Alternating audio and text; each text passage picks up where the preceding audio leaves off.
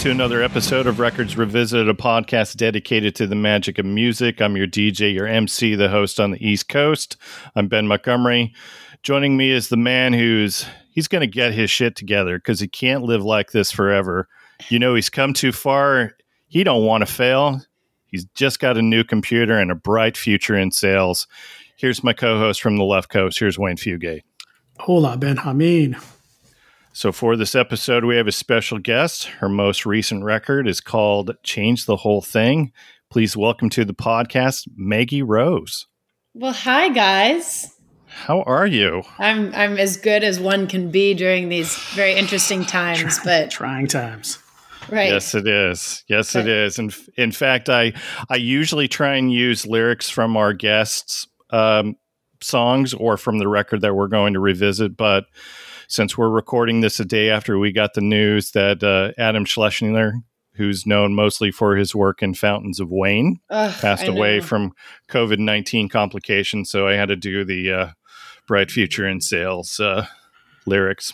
Wayne kind of prompted me to do that. I was thinking about it, but uh, uh, thanks for the prompt, Wayne. You are welcome. Sad loss in the music world. Absolutely. terrible.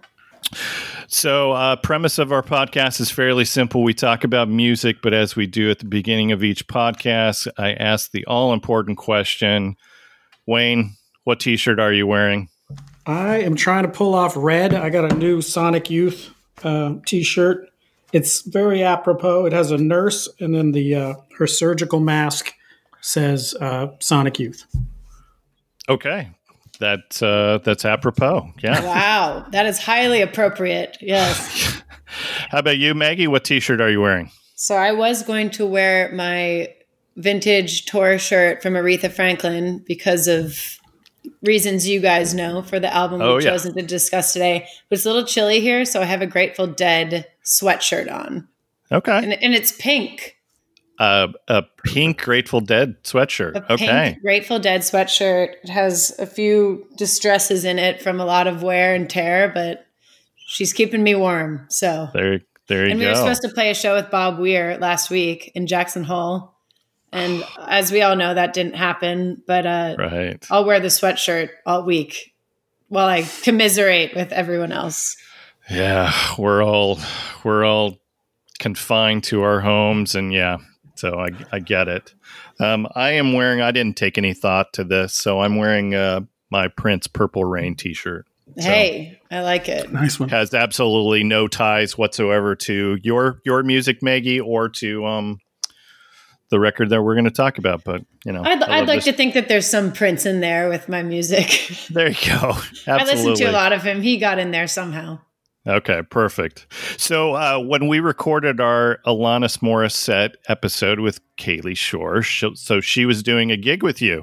She was. We were down in Boca Raton. Those were the days. So yeah, and had we known that you two were together, we should have totally had you on the episode as well. So, what song from Jagged Little Pill would you have chosen as your top song? Ugh, you ought to know Absolutely. because because that's actually Kalie and I performed that later that evening. Uh, we did a little bar set and we did a very broken down version of that, and we got all of the people drinking at the bar late night to sing with us, especially in that one part that you know really, Oh yeah. really demands that crowd participata- participation. So she she was saying that uh, I got to go because I need to go take shots with Maggie.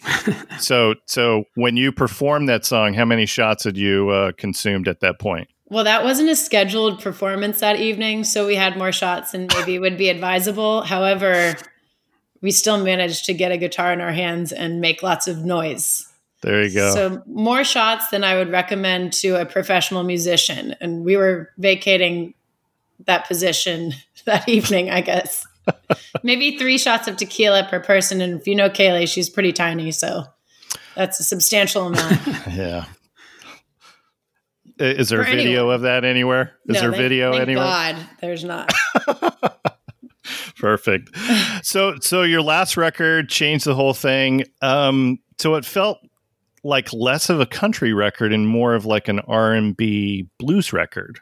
Is that is that pretty accurate? Yes, I think that that's an accurate description. And I was at that point, we've just finished uh, my forthcoming record down in Muscle Shoals, which is the birthplace of all sorts of music from Rolling Stones to Aretha Franklin and Wilson Pickett, and uh, of course the Allman Brothers. So there's a lot of that blues rock uh, vibe that I tried to borrow from Fame Studios down in Muscle Shoals, which has all that energy there. And Change the Whole Thing was very much a stepping stone for me to get to that point. And we did it live with 13 to 16 musicians, depending on the track, no isolation booths, no splicing together of different takes. And it was a huge learning process for me. And I realized just uh, how strong the notes of R&B and soul are in my music and my voice. And my friends in the room help me get to that place. Yeah, it's it's great. I the title track is really great. Thank you.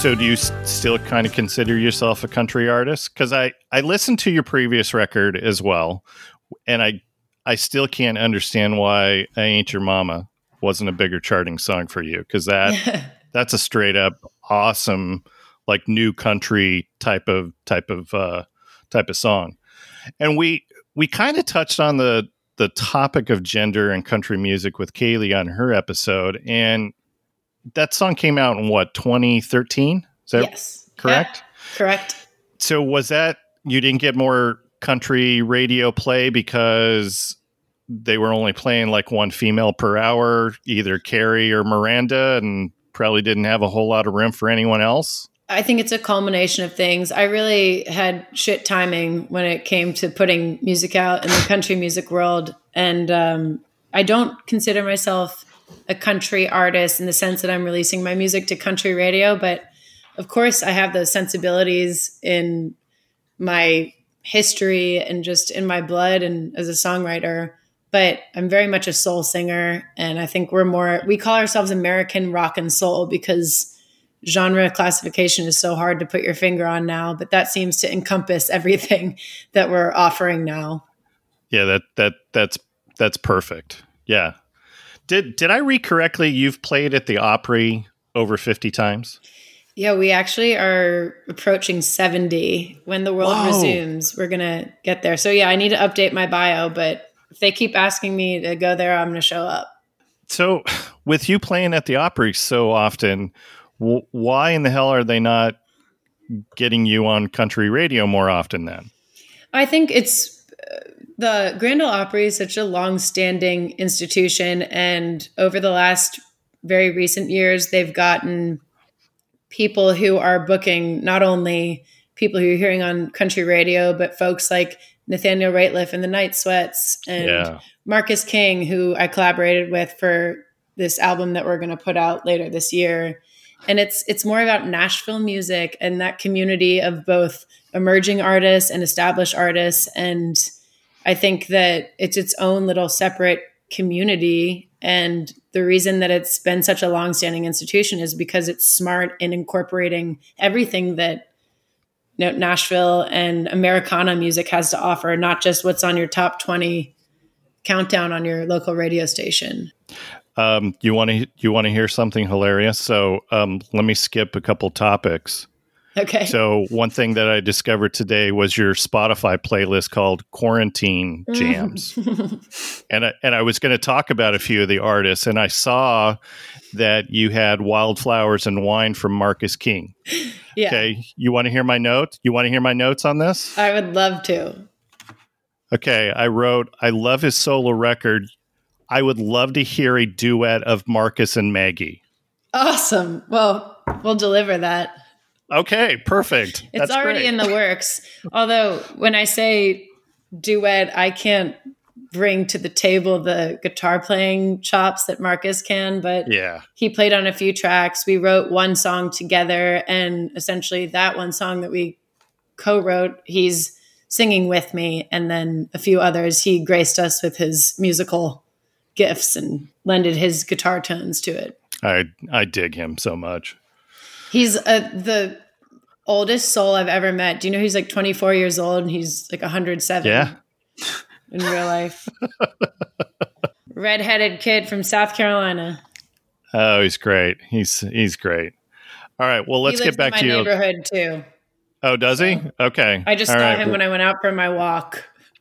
Perfect. Okay. Well, I I sh- I finally shot uh, another email to his uh, management team uh, last week and said, "Okay, we've now had three people on the podcast who told us we need to have Marcus King on our podcast. So um, I'm trying again. So Hey, I'm sure you don't need the help, but I will grease that wheel for you. okay, all right. Next time you see him when you're walking your dog or whatever, tell him. Yeah, right. All right. Hey, by the way, Yeah. So so let's go back to your uh, your record for a minute. So uh, I got to tell you, my favorite song is "It's You." That song Awesome. is so good. Where where'd you get kind of the inspiration to go all bluesy and and soul it up there? I think with the live record, I knew that it would be completely unadulterated and nothing to hide behind as far as effects go with the vocals. So I was like, all right, let's do something where I'm just almost blood curdlingly singing my ass off and do something about passion. I had just been married for right under a year. So, you know, I'm quarantined with my husband. I'm still very much into him, and everything in that song is authentic and about gratitude. But I wrote it with two of my friends from Them Vibes, who uh, makes up the backing band when I'm out on the road, and then another artist at my publishing company, Whistle. And it was just one of those magical moments where it's not a very chordally complicated song, but the six eight time signature just gives you that old timey feel, and I think that uh, it, you can feel the emotion just because of the melody and the way it's structured.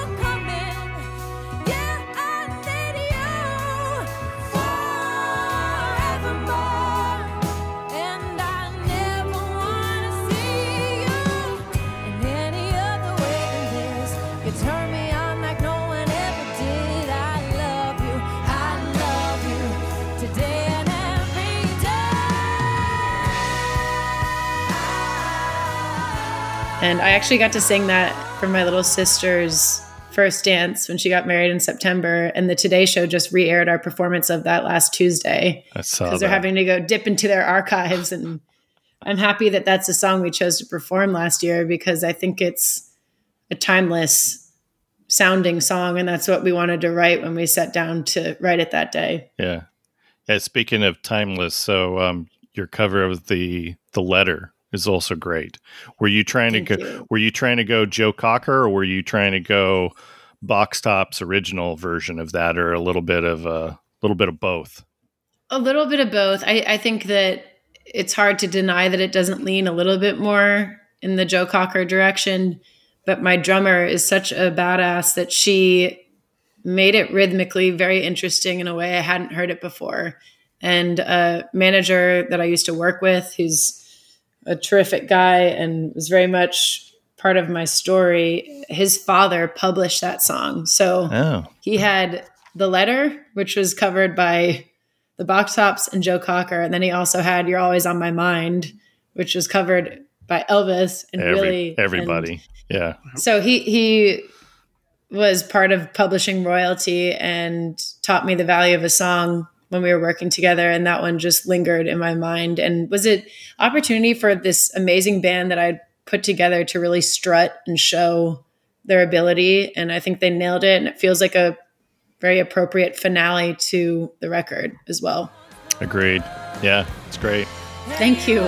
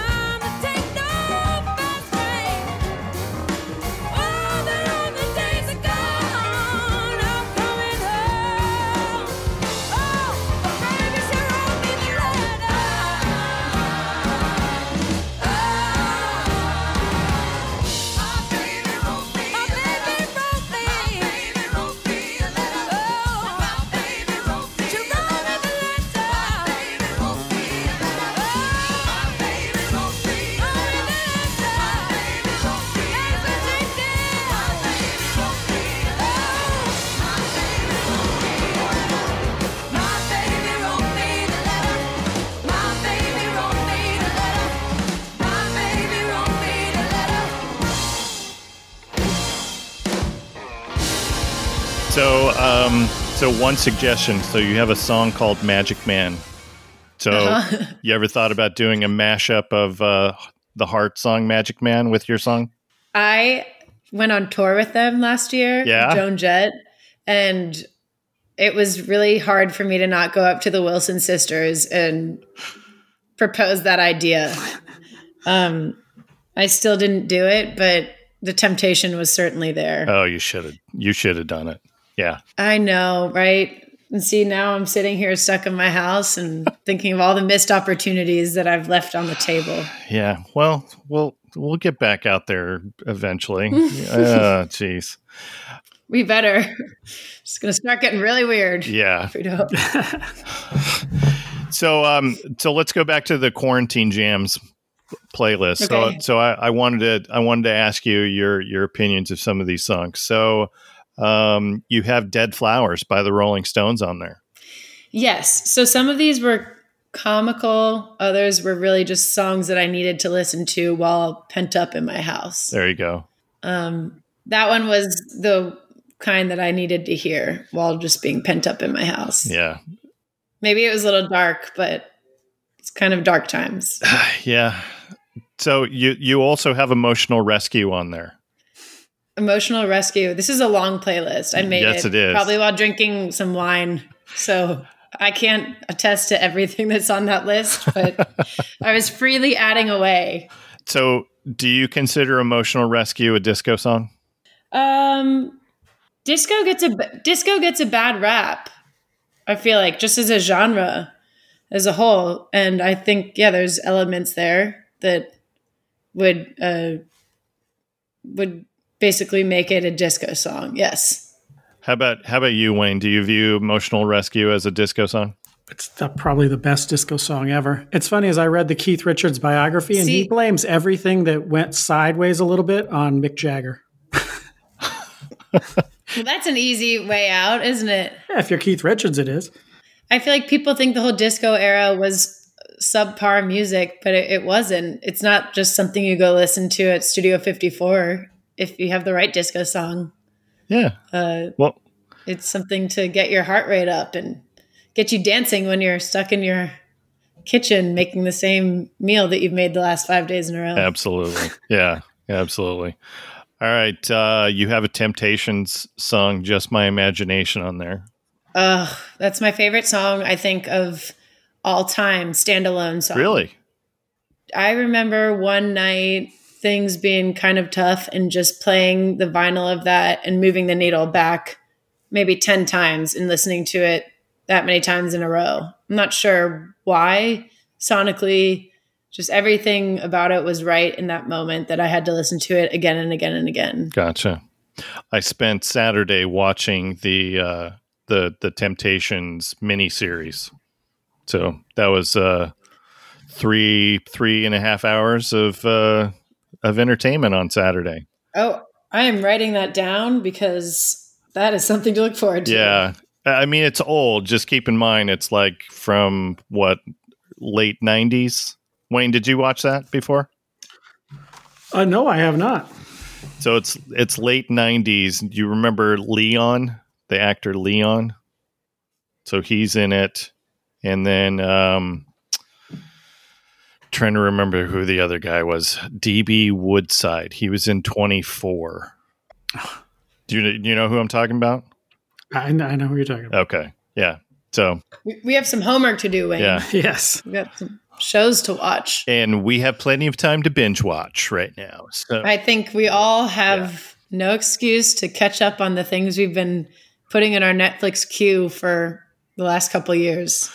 Um, all right. So back to your playlist. You've got a bunch of tunes from Wilco on there. I was supposed to see them in a few weeks, and it ain't going to happen now. So Yeah. Well, I saw Jeff Tweedy's announcement about postponing uh, a couple shows. And in fact, he was supposed to be in Chicago the same night as we were two weeks ago. And his post was something to the effect of, Hey, this is canceled.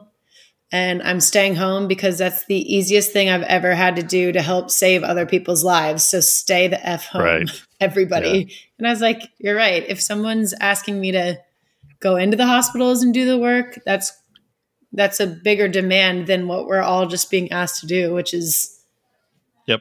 don't spread it Yep. to people. It's very simple. We'll all go get our nails done and do our roots in a couple weeks. We can handle it. People have way bigger problems than what we're talking about. I know about. I, I felt bad today because I've got um, I had to go to Lowe's to get a sprinkler because some of my sprinkler uh, system is not working properly, and I felt bad just going out because I'm like, is this essential or is this? No, I really want to be able to emerge out of this with my grass green. So Does your grass have to die on top of everything else? exactly, I'm sure you were very conscientious about it and you took some hand sanitizer and kept your distance. It's weird to go to the grocery store and have it feel like Handmaid's Tale, where there's an announcement just repeating over and over to stay six feet away from your neighbor shopper. I'm like, this is like loaves and fishes up in here. Oh, who who knew that uh, a Hulu series was going to be uh, uh, prophetic, right? Certainly didn't want that to be the case, but here we are. No. All right. All right. Um, so we always ask our our guests their opinion of Toto's Africa as we transition from the interview questions to the record that you chose. So Toto's Africa, good or bad song? I think it's great. I think it's great. We don't every song doesn't have to be some deeply prophetic lyric and I feel like I remember driving to high school with a car full of girls every morning and Toto was on the playlist because it's just one of those songs that got your blood pumping. I like Weezer's version of it. Um do I wake up and brush my teeth to it every day? No. But I like Toto. And I like Rosanna. Hold the line. I used to cover that song. So All right. hold the line. Yeah. Love it. That's their best song, in my opinion. It's a very good song, but you know, we'll we'll give it to him. It, it certainly stood the test of time somehow. It has. Um, Wayne, just so you know, um, Maggie doesn't love it enough to put it on her playlist, though. I don't blame her. Well, I'm not sure what what is what else is on this playlist. I need to see. It might be worthy. Uh, your your playlist, your the Oh, my, quarantine. my quarantines. yeah, it's yeah. not it's not good enough to make that cut. So Yeah, it didn't make that. I didn't think that was really applicable to probably the, not. the objective right now, but I might after we're done with this, I might just go scoot it on over there. There we go. Celebration. All right. Just for you, Wayne. Yeah. Wayne Wayne Wayne hates it. Yeah, Wayne I don't hates Oh, then- hate hate. It's a strong word. I don't. I don't think it's a great. I don't think it's a good song. I think it's it gets a lot of. it. Dude, dude, I edited the the episode where we talk about Toto's Africa. You hate the song. Okay, I maybe I. You know what? It comes back to me after you start badgering me. Okay, I'll put it this way: if I'm in my last five minutes of like a difficult Peloton ride and they throw on Toto, I'm probably gonna duck out of the workout a little early. there you go. It's not. It does that translate a little bit? Like Yeah. I feel like it's a fine song, and Toto deserves all the cred they've got, but. That song is a phenomenon, I'll say. Absolutely. All right. Well, uh, Maggie, tell tell our listeners what record you chose to revisit for this episode.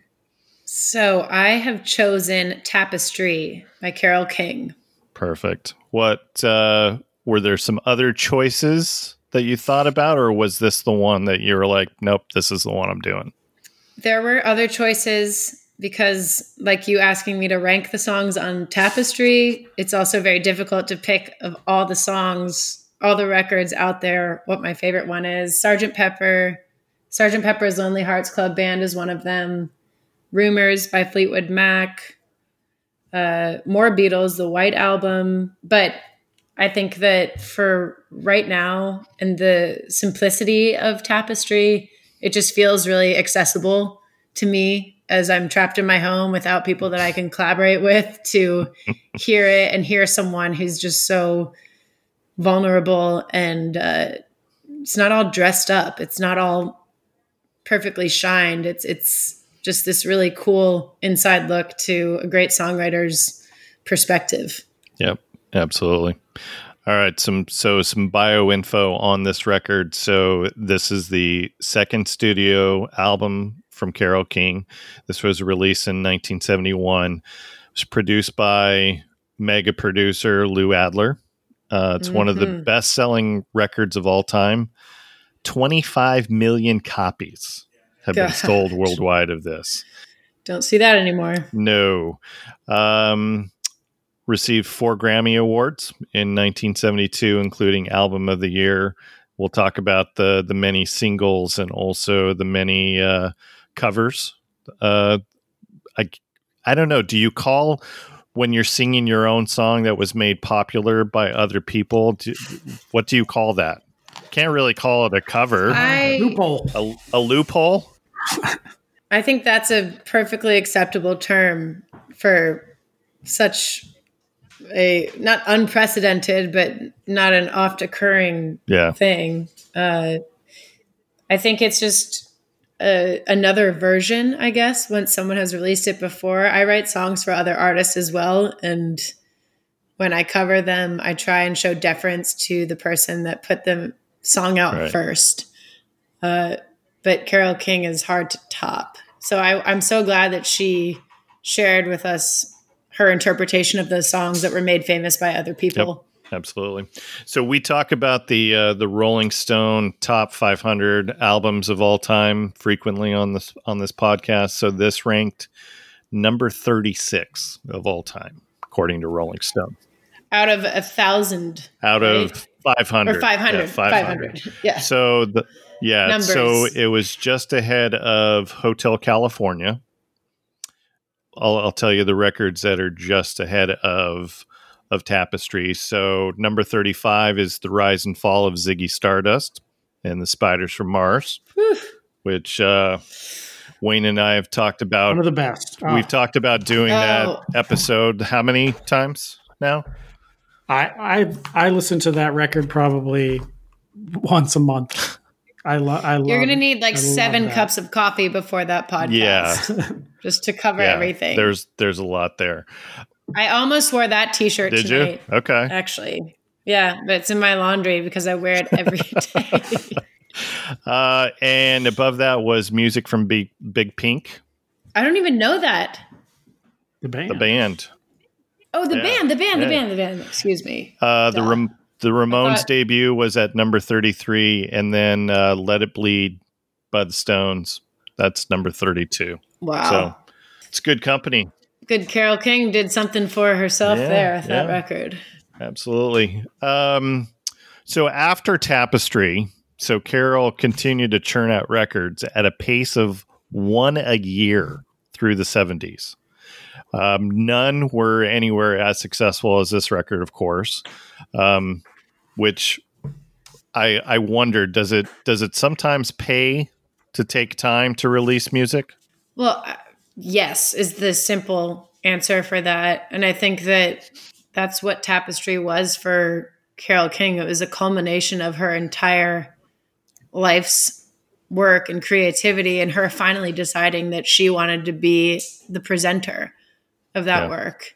And she was a reluctant artist. And I think what I gravitate to this record for is that authenticity that was so effortless for her because she wasn't trying to be what other people were trying to be in that level of visibility or what have you.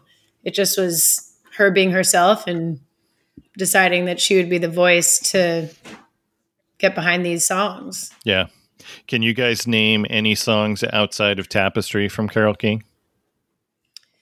Um, I'm sure I could if I wasn't on the spot at the moment.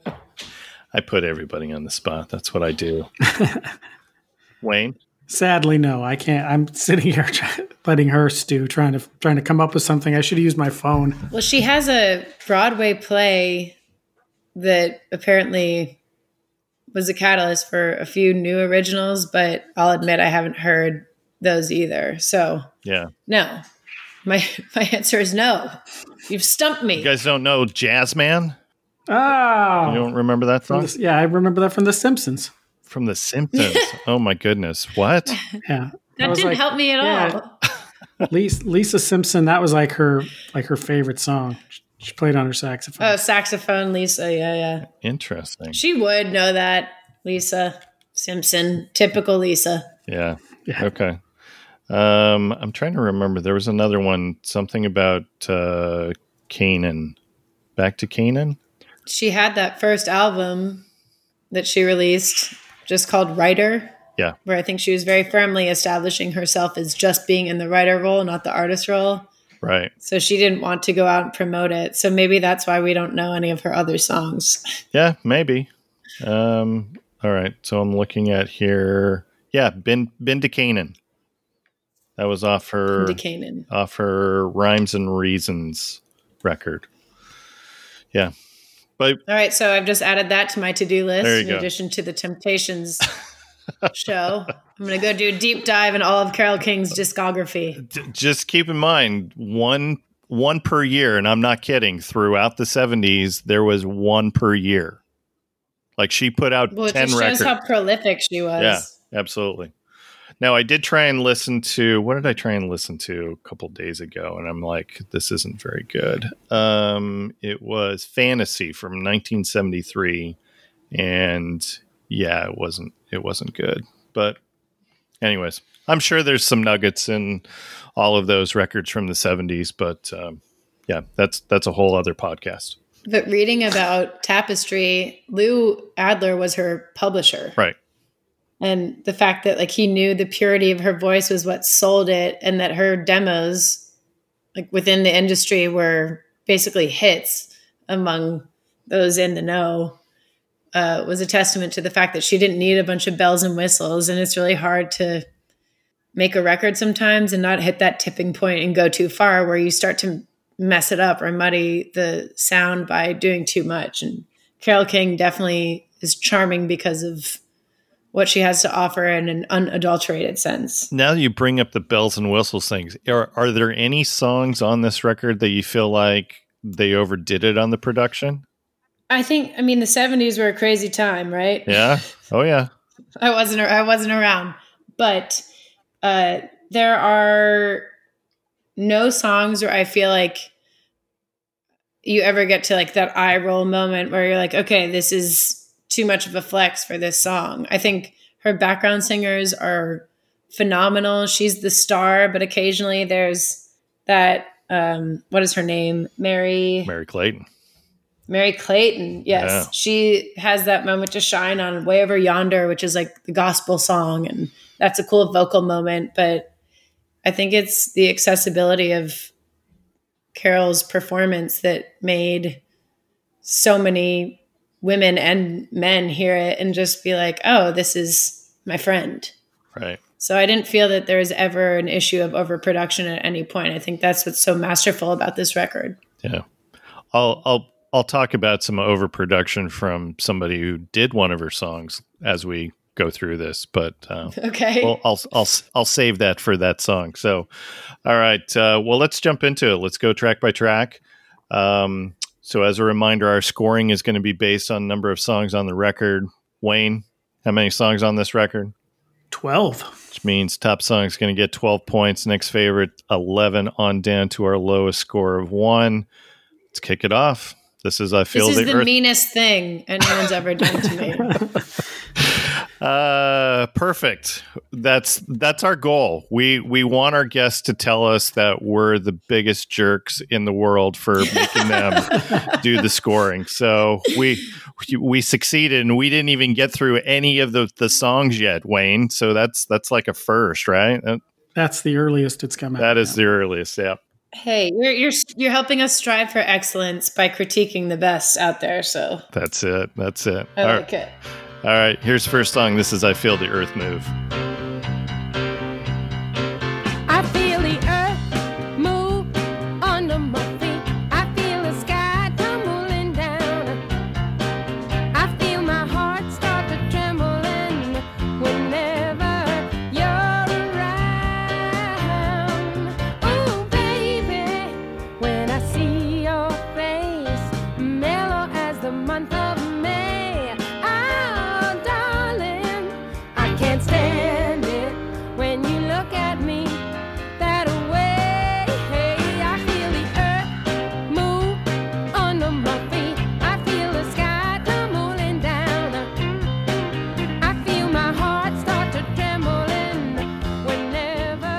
Right, and this song peaked at number one on the Billboard Hot 100, and that was back in 1971, as we we said there. Remained number one for five consecutive weeks. Um, it was the A side to Tapestry's first single. You guys know what the B side was? Come on, Wayne. I think I even gave you my notes for this, didn't I? I, I do. Say it. Will you Will you love me tomorrow? No, actually, the B side was "It's Too Late." Damn ah, it! and I knew that. Yeah. Foiled again. Damn it. Damn it, Fugate. You're better than that. And I like how I was like, I do. So Billboard actually declared this record a double A side in their charts. Oh Um, my gosh. Yeah, so so it's generally listed in the Yeah, I books and with that. articles that both "I Feel the Earth Move" and "It's Too Late" reach number one. That's kind of how Billboard looks at this. So, uh, what do we like about this song? This is a great opener. I think this is one of the big reasons that this record is so acclaimed, and it, it's sexy and it's jazzy. And it, there's this great uh, funky bass that's in it. Um, she really, she really opens up and kind of gets. Her, uh, she just takes off with the piano, and it even goes back and forth with the guitar a little bit towards the end. And it's just a really fun up tempo song. And all that said, I feel like it's a bait and switch because none of the rest of the record is anything like this. Okay, I don't not in a bad way. I don't mean it in a bad way. Oh, I just okay. it's weird. It's I, I just to open up with this because it's a great opening number. This is like I mean I don't know what she opens her live shows with, but this would be a great one to start every show with. But the re- but for the record to be so soft rock, adult contemporary, very introspective, like emotional lyrics, and to start with something because this is this song's sexy. I mean, some of these Ooh, baby, when I see your face, mellow as the month of May. There's something about a, and you tenderly call my name, and I know that emotions are something I just can't tame. So it's a, it's a super sexy, fun song. yeah. Maggie, what do you got on this? Wayne, you took all of my talking points. That's what I love about this song is the abruptness of this intro, this like unapologetic, just all in sonically the attitude is there, the confidence is there. And one thing that I know she's always struggled with is that confidence as a performer. So for her record where she's really focusing on herself as the narrator of all of this to have that be the first message on the record is powerful. And yeah, it's jazzy. And when you read about what her influence was, I think she was reading like an Ernest Hemingway work and something about the and I might be wrong on the author here so check me but it was the language was saying when the earth moves that's when people were making love and she was just like all right I'll take that and modernize it and make it contemporary.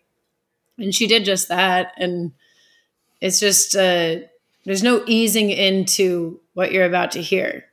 She wants to get everyone's full attention before she unrolls the rest of it. Right.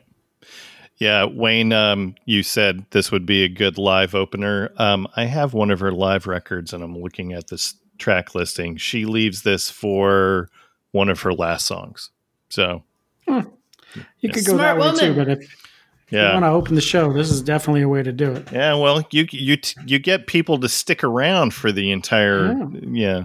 Yeah. Ah, I don't know if a lot of people are leaving the Carole King show. You're right yeah Well, yeah, you would be you would be a fool to do that. Um, she ends she ended the, her set with "I feel the earth move," followed by "You make me feel like a natural woman."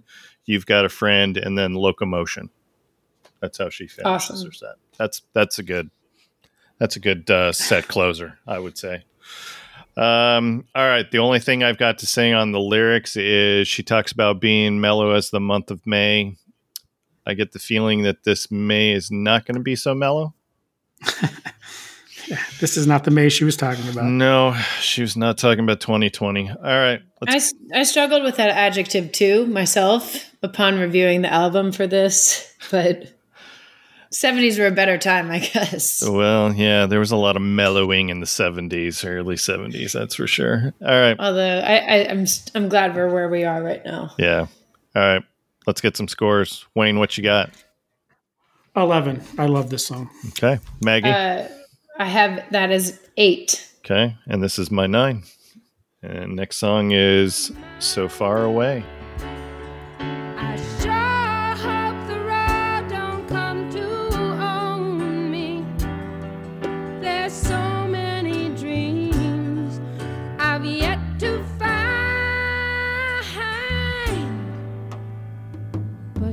So far away. Doesn't anybody stay in one place anymore? It would be so fine to see your face at my door. And it doesn't help to know you're so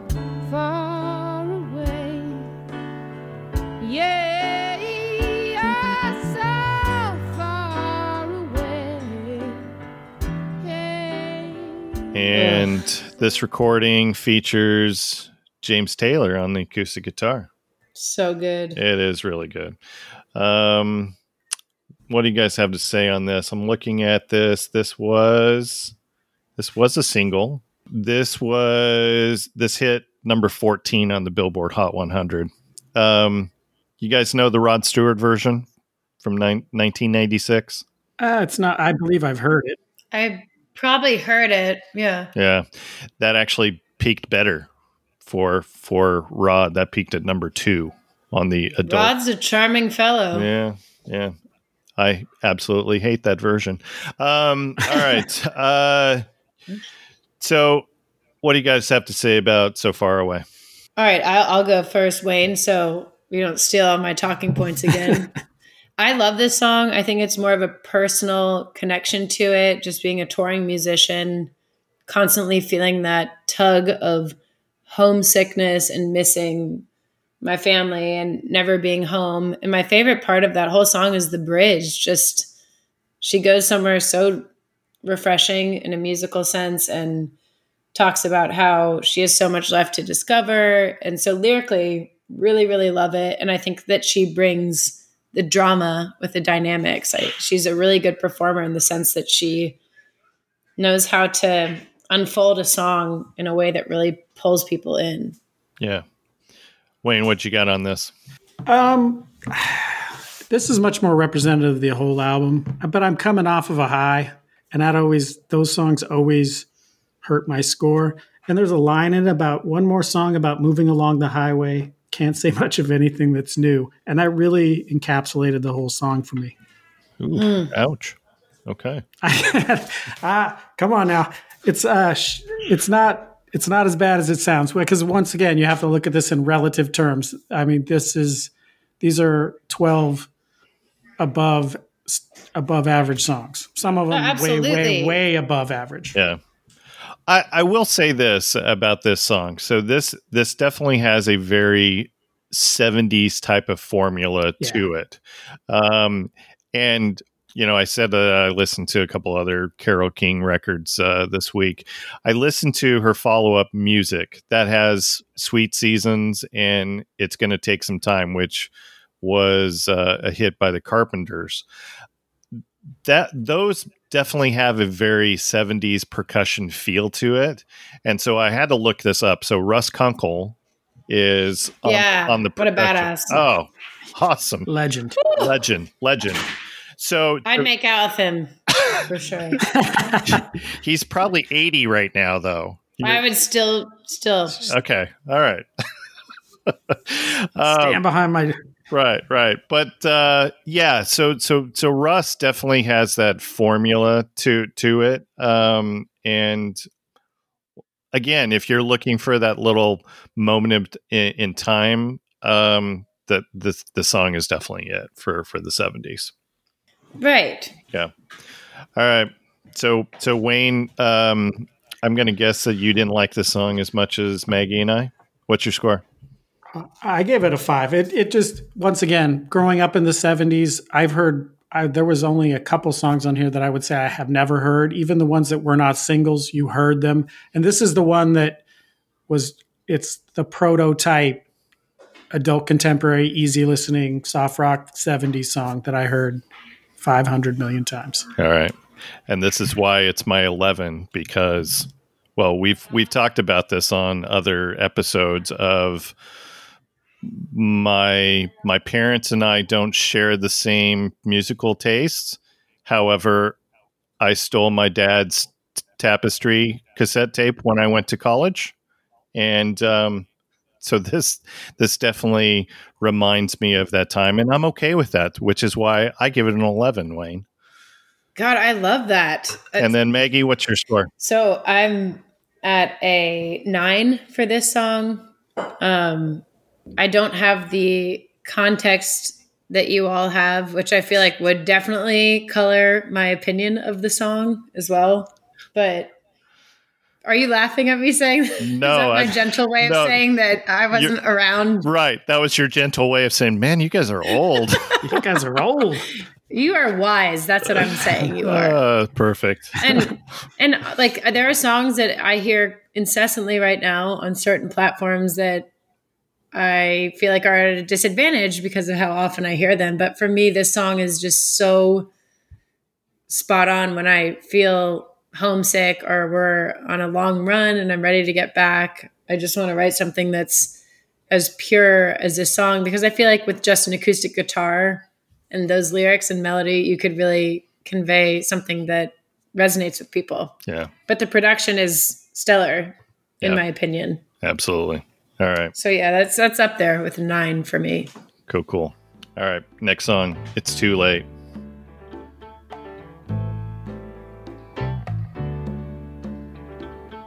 Stayed in bed all morning just to pass the time. There's something wrong here, there can be no denying. One of us is changing,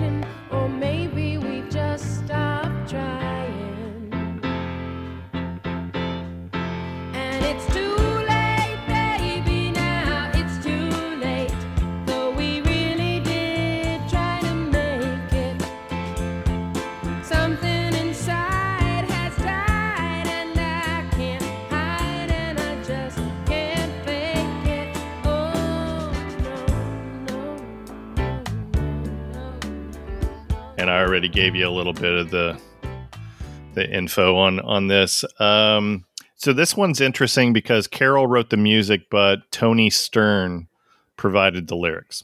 And um, Toni Stern. So this is a quote that that uh, I got off of the interwebs. Here is Toni said that she wrote the lyrics in a single day after her love affair with James Taylor ended. Whew. There you go.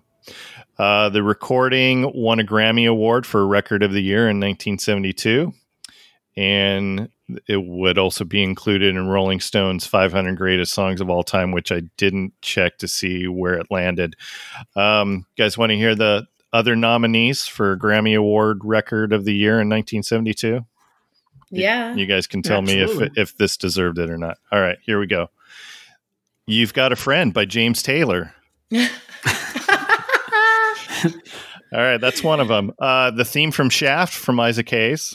okay. Yeah. Joy Joy stuff. to the World by Three Dog Night. And My Sweet Lord by George Harrison. Those are some good those are some Yeah, that's some timeless solid, songs. solid Yeah. contenders right there. yeah. Cuz like it's sometimes when I'm looking at the the old Grammy Award nominations and I'm like, "Really? That got nominated?" Right. Cuz like I don't even remember that song, but all five of these songs are like Wait till they look back on our contemporaries right now. um that's a whole other podcast episode as well, Maggie. Yeah. I'll talk to you guys later. I'm not a hater. There's a lot of beauty out there, but that's some good music that you just named off. Yeah, that absolutely. Absolutely. Let's go there again. Right. So I'm just going to throw this out. This is my favorite song on the record. Uh, Oh my goodness. it and when I got Wayne scores, You're I making was me like, start to sweat a little bit over here. "No, no, no, no. You're you're you're good, man. You're good." uh, but Wayne and I are usually not in sync with our scores, our top scores, or our lowest scores, and um, this episode has brought us together, Wayne. I can't believe it. Yeah. I'm so happy that I could be a conduit for such a reunion. Absolutely, It's a Wayne. beautiful thing. Why do, why do you like this song? Um, pers- part of it's personal, but also it's uh, the concept in general. Um, even though the song makes it seem seamless, like we understand that you know what we it we tried and it didn't work. It never goes like that. It's always on the other side of a, a bloody, an emotionally bloody uh, and bitter breakup. But Mhm. she leaves that out. Uh, but the piano's a little bit darker, and there's still this this funkiness to it. And in her vocals, you can hear this person that's not happy, but she's okay with you know. At least we know we tried. And and like I say, at the end, it'll wanders towards it wanders into smooth jazz for a second, but she's able to rein it in and pull it back out before the end. Okay. Maggie, what do you got on this? I'm I'm with Wayne on a lot of the production sides of it. I think that like the sentiment behind it is very unique and it's a perspective that's super mature and that maybe not a lot of teenagers would click with. uh, they're going to be more along the lines of screw you, get out of my life forever. And this is a mature look at a relationship in the rear view. And I love the bridge. There's a line where she says something to the effect of, I'm thankful that I loved you at all, that I felt that. And I think that that's a pretty cool sentiment to put into a song. Yeah. And the fact that she had a lyricist write the lyrics and it was sort of like a Bernie Taupin Elton John kind of scenario where she was able to just see those lyrics and have that guide her to the music she came up with is really exciting to me. Yeah. Yeah. All right. So I already said this is my top score. Wayne. Uh, this is my top score. Very personal song, and uh, I I feel like I've gotten to that mature part that that uh, she was referencing, and this is my favorite song. All right. And Maggie. Mine's a seven for this, but I will tell you just my disclaimer is that between five and seven, it's very muddy and hairy, and I don't know what's going on. So I'm going to give it seven because you guys are making me pick. It's like Sophie's choice over here. I know. I know. Yeah. Um, but yeah, seven. All right. Very difficult. I It is. resent you for this. Our work is done then. All right. Uh, next song, Home Again. Sometimes I wonder if I'm ever gonna make it home again. It's so far and out of sight. I really need someone to talk to, and nobody else knows how to comfort me tonight. Snow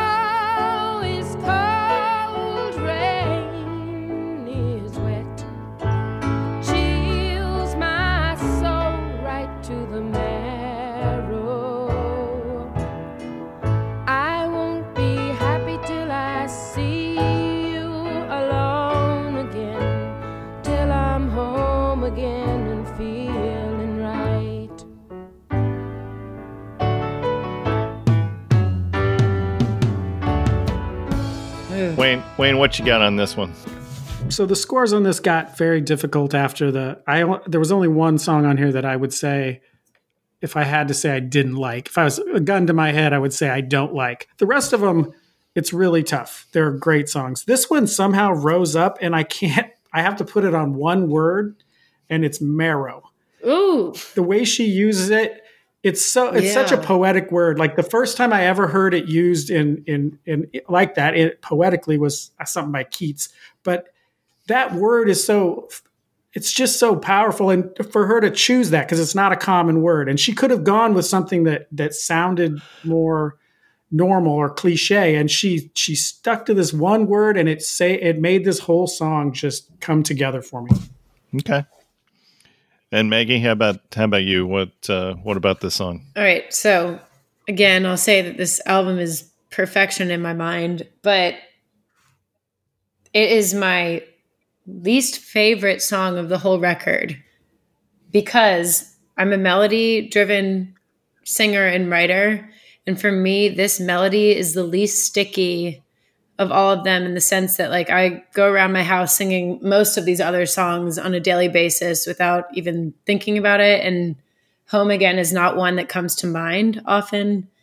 Um, but that really redemptive phrase that Wayne's talking about with Marrow, where it just gets to your bones, to the absolute center of it, was so poetic and cool that she could conjure a word that was just so perfect for that feeling.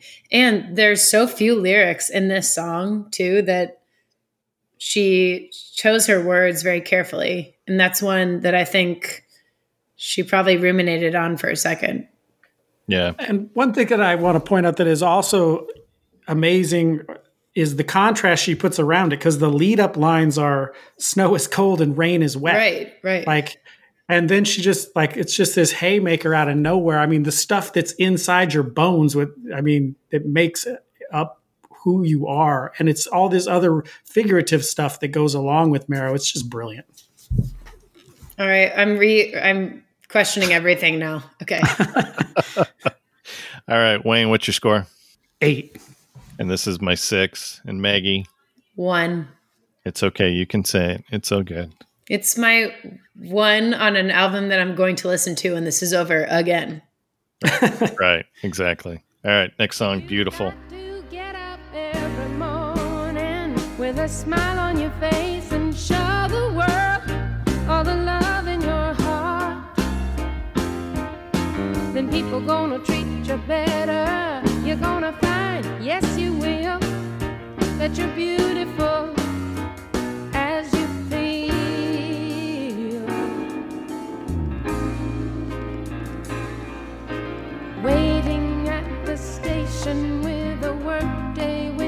I've got nothing to do but watch the.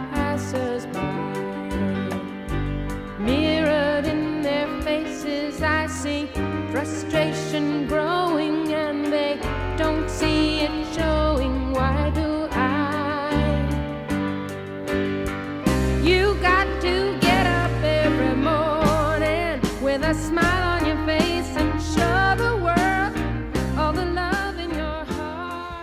Wayne, what you got on beautiful?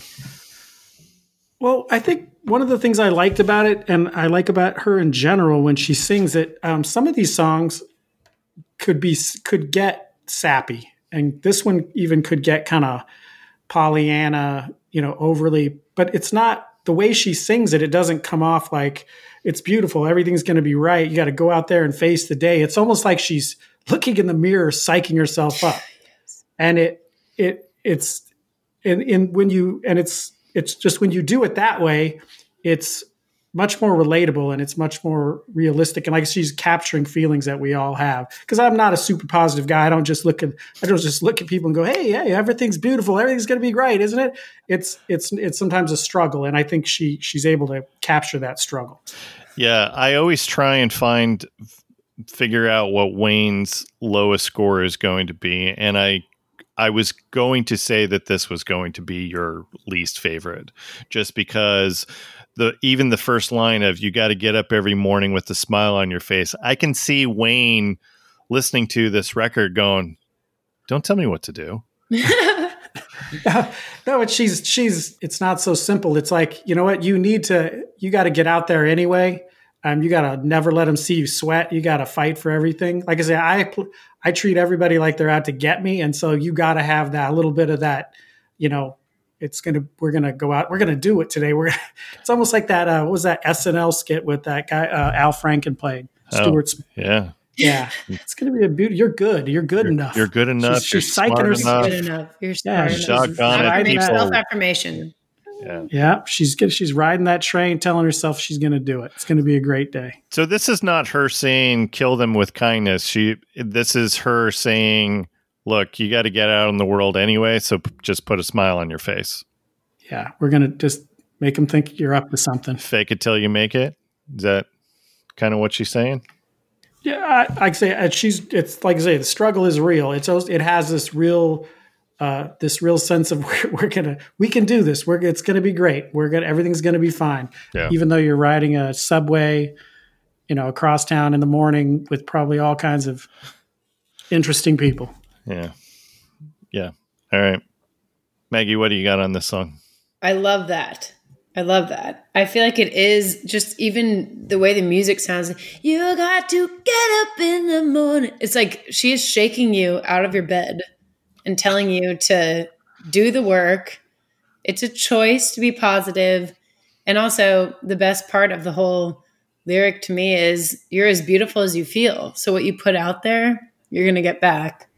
And I think that she digs in with her performance and it's it's a less restrained performance than you hear from her on most of the rest of the record Yeah. like there's something that's a little frustrated in her delivery of the song that i think makes it really powerful and puts the onus on the listener to make the best of their day There you go. All right. Let's get some scores on this. Maggie, what's your score? so that's a six for me All right. Wayne? and that was very difficult Oh, oh yeah. Seven. All right. This is my three because right now I don't feel very positive. it's okay we're with you Ask me again when this this crap is all over. I may I may have a different score for this song. So- deal All right. Uh, next song, Way Over Yonder.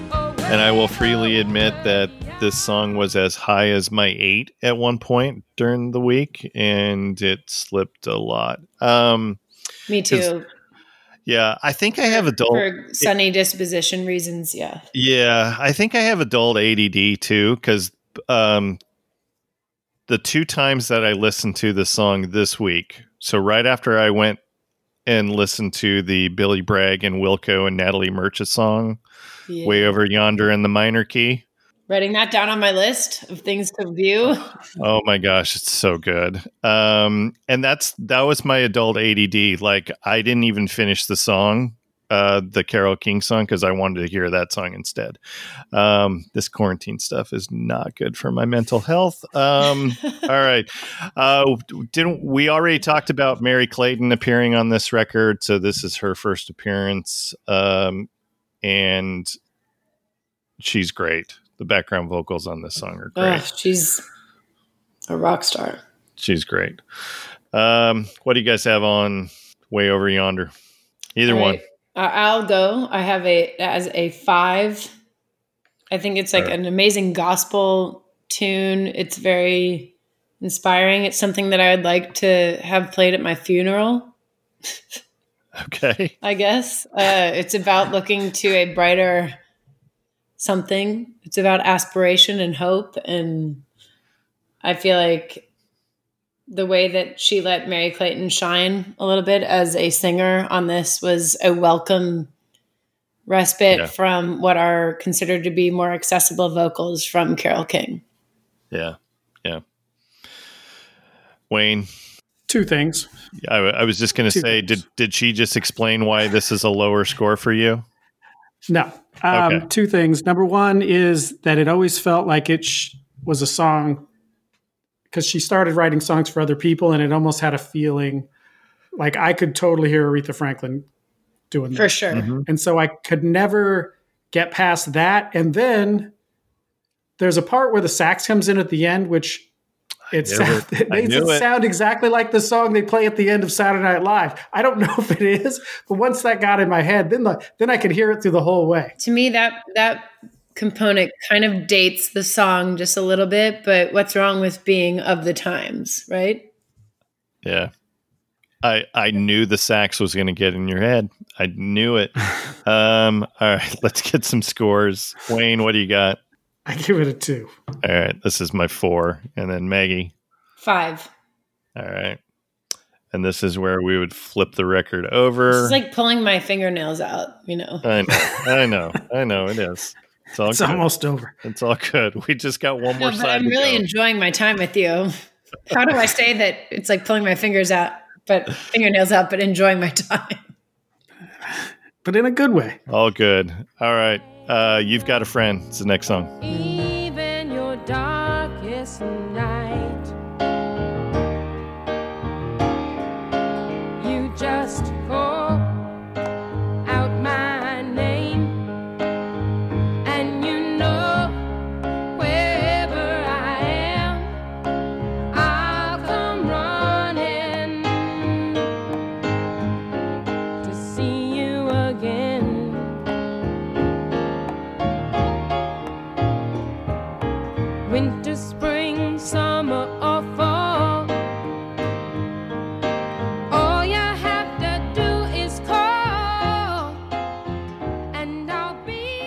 Of course, we all know the James Taylor version. Uh, yeah, he won a Grammy for this. Um, that was, and he reached number one in 1971 with his version of this.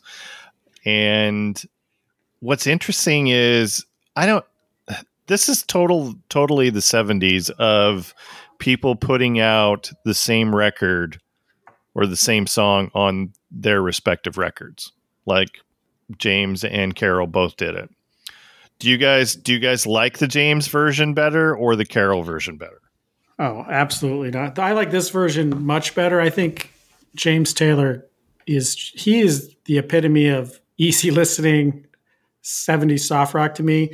Um, to me, the biggest difference in this in, is how how important a piano can be. Like the piano makes this song sound so different when really the re- the, mo- the majority of the arrangements fairly similar, but one is a guitar based and one is piano based, and the piano just gives it this darkness and this uh, like a real, like it just makes it feel realer, more real. I guess would be the More real. Okay. Maggie, how about you? What do you like about this song? So I collaborate with my friends who also make their own music and I write shit for them, vice versa. And I feel like they are very two different things. However, if I were to listen to one version more than the other, it would be Carole's just because she wrote it. And this is one of those prime examples of it actually mattering when the artist writes a song. And I love James Taylor and I think he does a beautiful job with this, but this is a songwriter's song and whoever presents it should be the person who wrote it in my opinion but i love their friendship and the fact that they collaborate the way that they do and they have the grace to be so generous with one another about those songs that they're writing together but Yeah. she's she's my go-to version Okay. Um, all right. So what's your score? mine is 10 Okay. And mine's a five, and you can tell that I don't write songs because I'm more familiar with James's version and I like his version better. So i can not tell that you don't write songs james taylor is a fantastic songwriter what are you talking about yeah, yeah, absolutely. All right. he's uh, given away millions of songs to other people oh, I was talking about I've I'm not a songwriter. but james taylor Yes, Yes, I hear what I you're know. saying. I know. I know. You're you're you matter. You matter, damn it. Uh, Wayne, what's your score? Uh, six. All right. Next song is Where You Lead.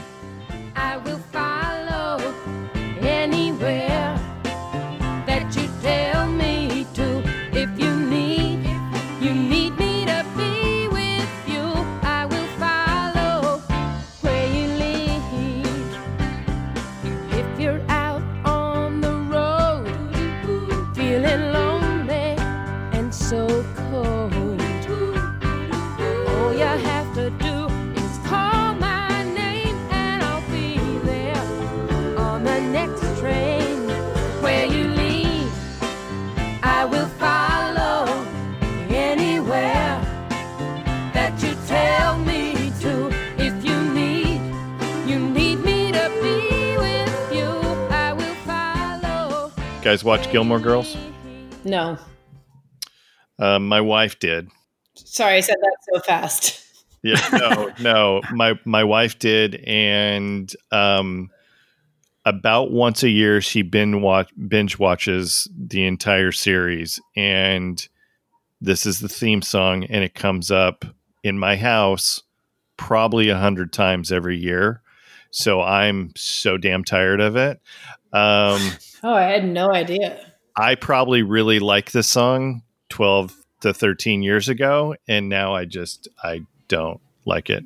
Um, this is another one that uh, she got uh, lyricist Toni Stern to to to write the lyrics on. Uh, this was actually a top 40 hit for Barbra Streisand, not for Carole King. So there you go. Barbra. Exactly. Exactly. Uh, collectively, this is one of our lowest songs. And Yeah.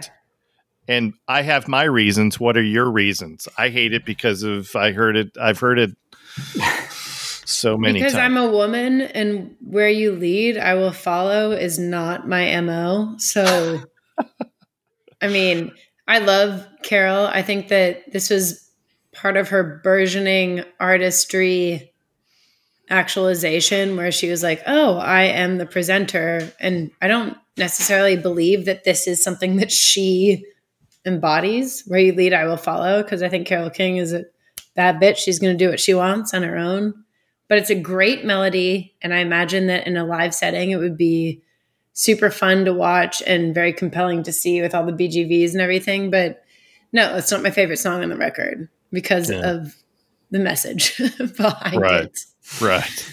How about you, Wayne? you. I was one of those ones that I also felt like, and I didn't know that Barbra Streisand had done it. I, didn't the name that kept popping in my head was Dionne Warwick or even uh, Aretha again. But this is the one that felt a little bit overproduced. There was a just feel like there was a lot going on. And I believe it was based on some sort of a biblical tale, which always turns me off. Mm, me too Well, then listen to the updated version she does with her daughter for Gilmore Girls. That is overproduced. No, thank you. I'll just Yeah. keep enjoying this record right here. Uh, okay, there we go. All right, what's everybody's scores? My, mine's a two. Wayne Three. and Maggie. Two. Okay. And that being said, I love you, Carole. So All hard. right. Next song, Will You Will You Love Me Tomorrow?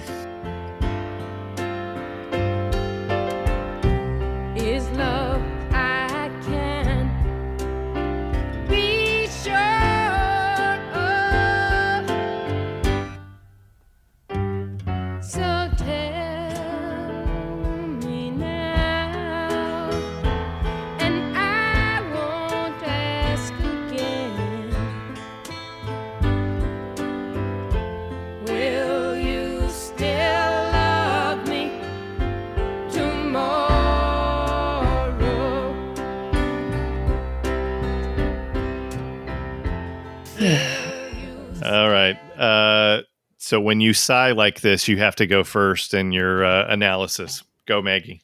It's my favorite song on the record. Okay.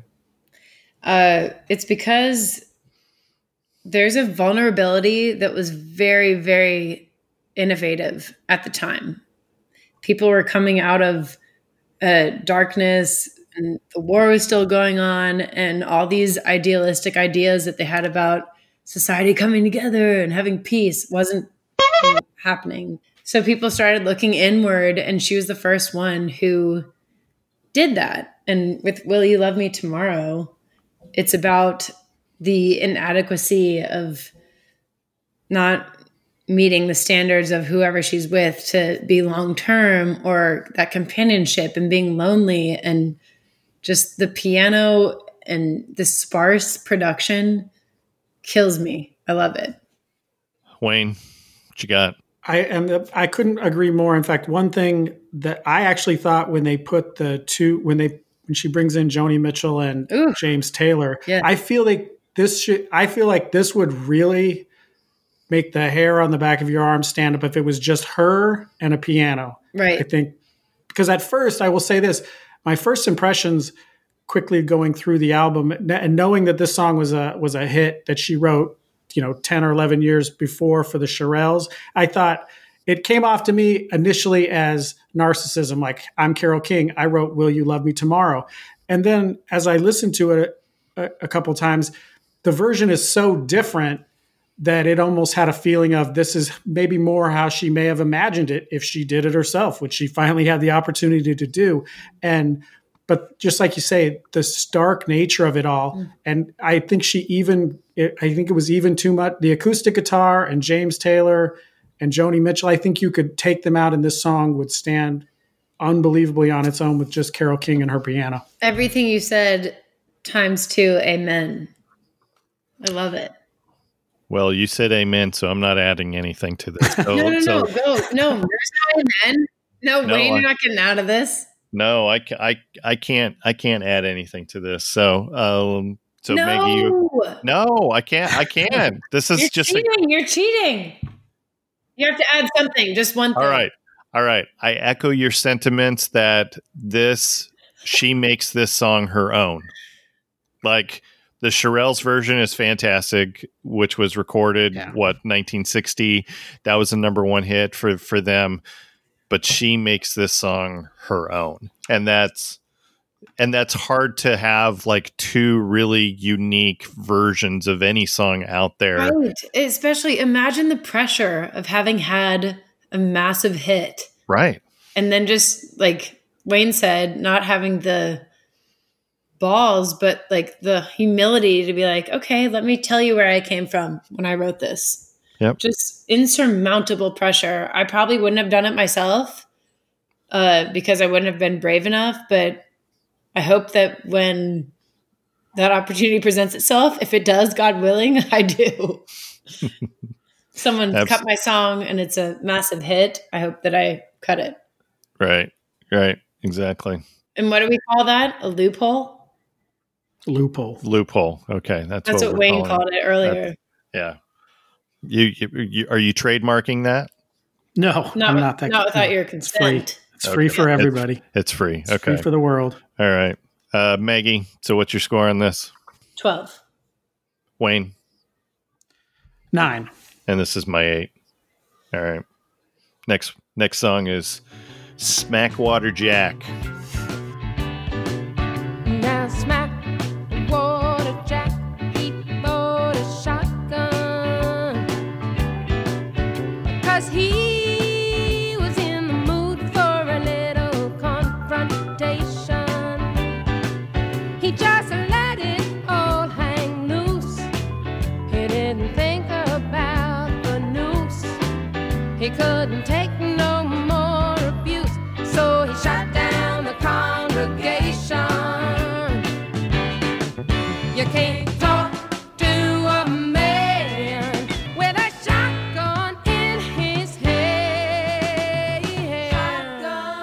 so I teased earlier about um, maybe someone else did a little extra overproduction. Do you guys know the Quincy Jones version?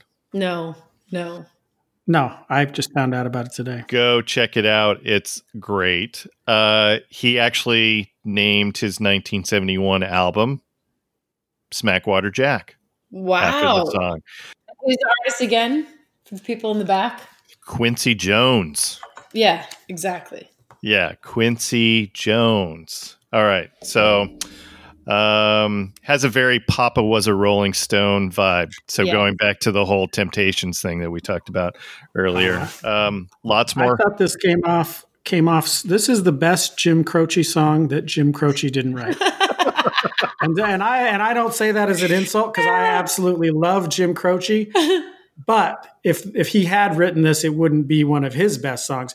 But it doesn't fit. That's my only thing that I, I like it as a song. I mean, and like I say, in that Jim Croce style, it's it's got that sense of humor, but she doesn't go enough on the characters like, like Uh-huh. he would. But to me, the only thing because it doesn't fit, it doesn't make any sense. And all I could come up with is she's trying to show a little love to Gerry Goffin because he's a song, part songwriter on this, going to get some publishing. Her ex husband, Maybe, yeah, Yeah. maybe she, maybe they had a Maybe deal. I don't a- know, but some this thing alimony didn't make any sense. Yeah. this is. I think this was a deal. I think this was a backdoor deal Maybe. because it, it doesn't make any sense. It was I am a so with it you, just Wayne. Doesn't make any sense. All right, let's just, I'll just take it from here. I'm with you. I feel like this is like some, out of this whole album, I love this song. However, what are we talking about? Her entire record has been about her. The entire thing. Not one third person song. The entire album. Mm-hmm. And then all of a sudden, I'm hearing about some guy with a shotgun. What? I came here for your stories. I did not come here for Smackwater Jack and the lynching mob that was after him. I don't like them. I don't want to hear about them. You're interrupting my pleasant experience. That's what I have to say. You're making me feel bad for my high score now. No, Really? I, Yeah. I, I am very critical of your high score. Absolutely. This is not a safe space. I, Yeah. so I'm giving this a higher score because I like the fact that she did something a little bit different on this record, and she I was also just do like, too. she was like, you know, so I've got all, I've got all of these other, you know, real mellow type 70s songs. Um, I'm going to throw one that somebody like Quincy Jones is going to want to end up redoing and naming an album off of. So that's that's why I I give it a little bit higher score just because I I like the ballsiness of that. Your logic is flawed, sir. Yeah, it might be. I, I just it just doesn't make any sense. Like I say, I, I I agree with Maggie. There's this album has it's it's it is her and it's her her songs and her stories and this one No, no, I, I renege sound- on everything I said because I will also be listening to this with headphones on and just be like, oh, I love that we're taking a departure from her own. Hmm. Like, see, I'm very fickle. Okay. All right. Well, this is my 10, so you guys can can villainize Wow. me now. Yeah, go ahead. Four. I will still say four All right. And I Wayne, say four also. because I think, Wayne, we have to compose a proper album, okay? okay. All right. I think it could have been done without this. Exactly. I think it was just for her ex husband. There's that's the only thing that makes any sense. Don't repeat that except put it on your podcast. Perfect. All right. Next song, Tapestry.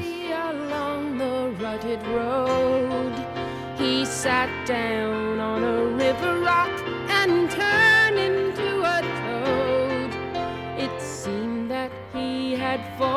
fallen into someone's wicked spell, and I wept to see him suffer, though I didn't know him well. As I watched in sorrow, there suddenly appeared a figure gray and ghostly beneath the flowing beard. In times of deepest darkness, I've seen him. Now my tapestry's unraveling. He's This is the one song on the record that I've I been so looking forward to talking uh, to you guys about this. I always forget about this song. Which which is really genius. which is really strange because look, typically people are going to name their record off of one of the better songs on the record. So why is this not why is the record called Tapestry? This is not you better make your title track bomb. Yeah, I this I, this one did in And the I wrong direction. I- this song to me is her trying to lean into the psychedelia that was going on in the 60s and 70s. okay. And I feel like she was, and she is a very like out there kind of gypsy human being. But when I listen to this, I'm just like, oh, she reads tarot cards and like that's who she is. She sees someone with a flowing beard and a tapestry. And I feel like it's a metaphor for life and death and memories and ambiguity is what we, you and I are talking about on this podcast right now Mhm. is that she didn't write something that was actually concrete and made sense. It's for us to speculate about.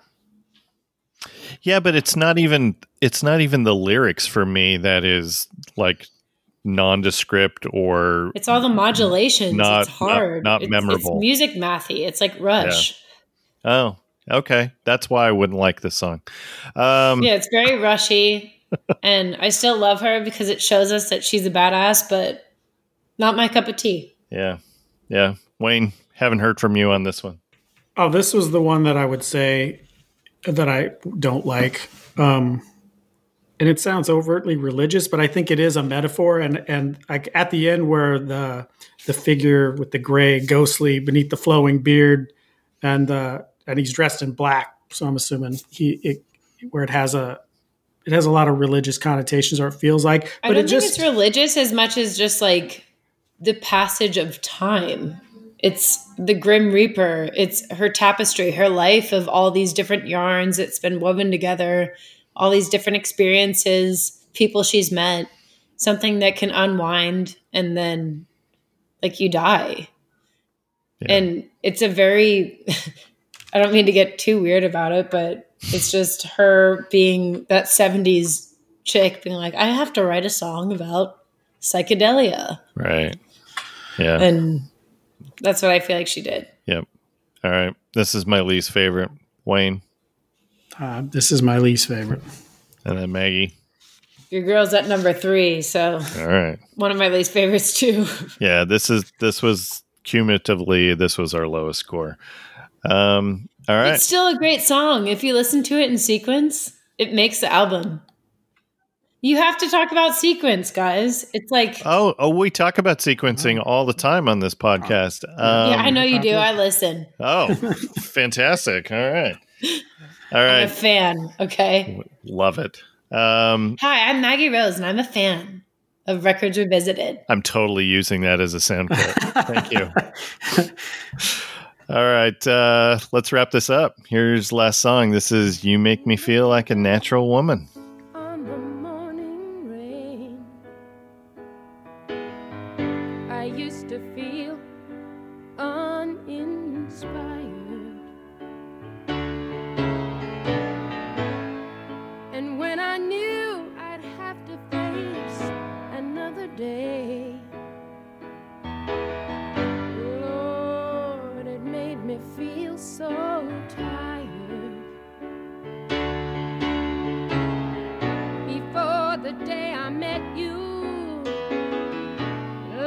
were so unkind. Your love was the key to my peace of mind. Cause you make me feel, you make me feel, you make me feel like a And of course, everybody knows the Aretha version. Same reason for what Wayne just said. Oh no, you tell us the trivia. I, I was just going to tell you the trivia. So, uh, where do you think this peaked on the Billboard Hot 100 for Aretha? I One. thought number one. Nope, number eight in 1967. no. I- It was, and it and it didn't even top the R and B chart. It was a number two hit for her on the R and B. Who's laughing now? Yeah. Everyone knows this song. Everyone knows this song. I should have went back and looked at the chart to see what was number one on that day because I bet it was something like I don't know Herman's Hermits or something like that. um. All right. Uh, you guys know the the the the story of of how the song got written. Tell us. All right. So I, I stole this from the internet, so it may or may not be true.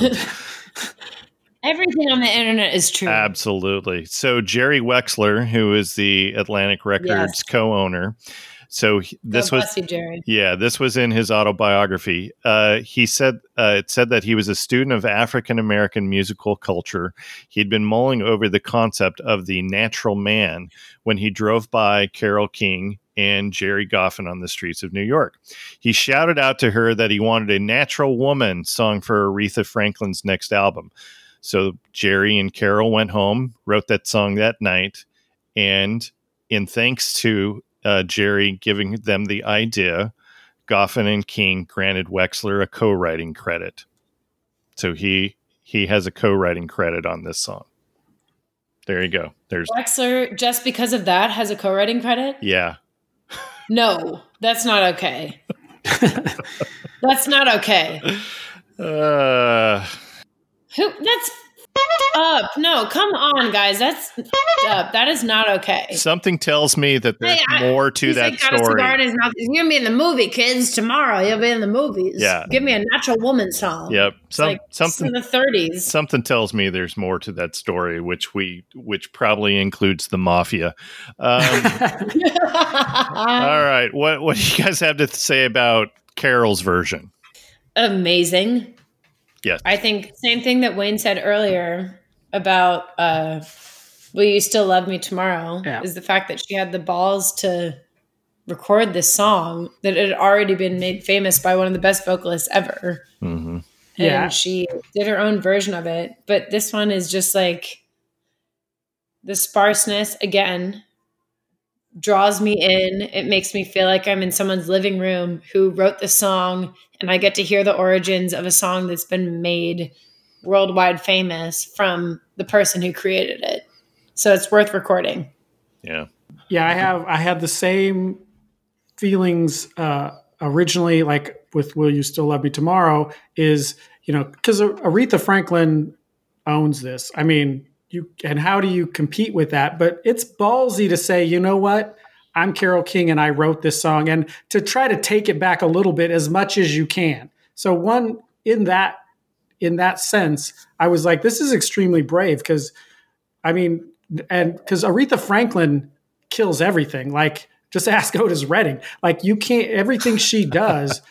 You you once she's done it, it's it's that know, like I've said about Elvis Costello. You know, she, she might- I mean, she almost has got to feel like Nick Lowe after Elvis Costello did "What's So Funny About Peace, Love, and Understanding." I'm never going to do that again. And yet she she she plays Yet it pretty. She pr- plays it really close to her version, and I feel there was just a sense it had this real confidence about you know what I wrote this song, and I'm gonna I want I want everybody to know it and. Maybe I don't outdo Aretha Franklin. Nobody does out Aretha, outdoes Aretha Franklin, but I'm Carole King and I wrote this song, and I'm going to make sure everybody knows it. But I, yeah, exactly. And there should be some bravado behind being that spark that made a song so famous. Like, I feel like people want to hear from the people who were the originators of an idea that made the whole world fall in love and be like, "Ooh, you feel like as a woman, I listened to that today in 2020, and I'm just Yeah. like, what the shit? Here we are.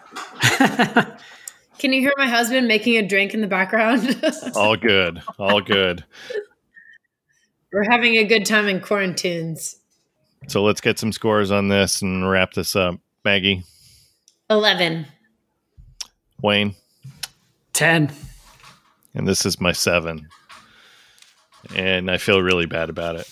No, don't. No. I was I was I was just looking I was so I was looking at this if um if I would have give if I would have given this my 10 instead of Smackwater Jack this would have tied for our top score. Yeah, that's where you up, is Smackwater Jack.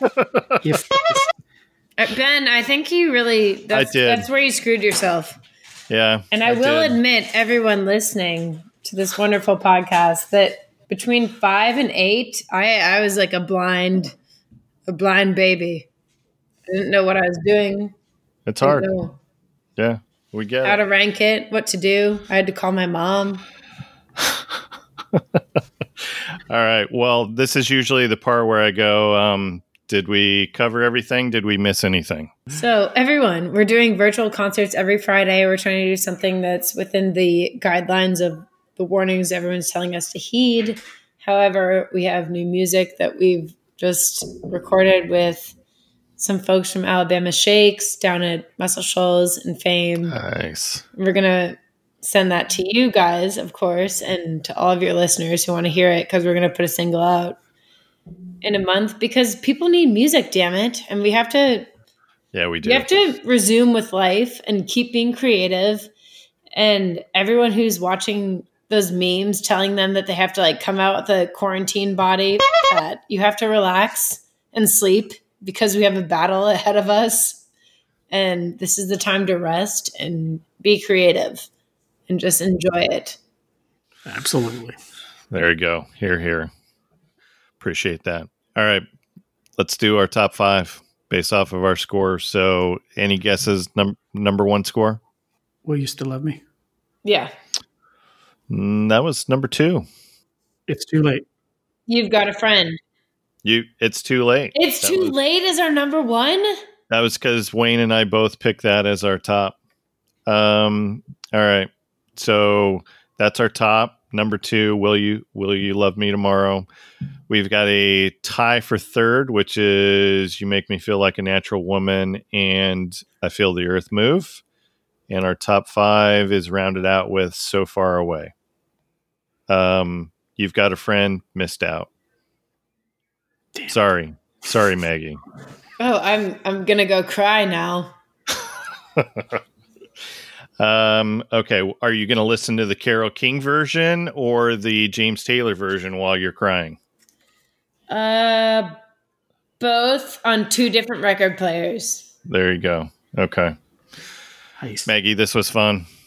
You guys Oh, are so awesome. I love you guys. This is Thank you. so Thank much you. fun.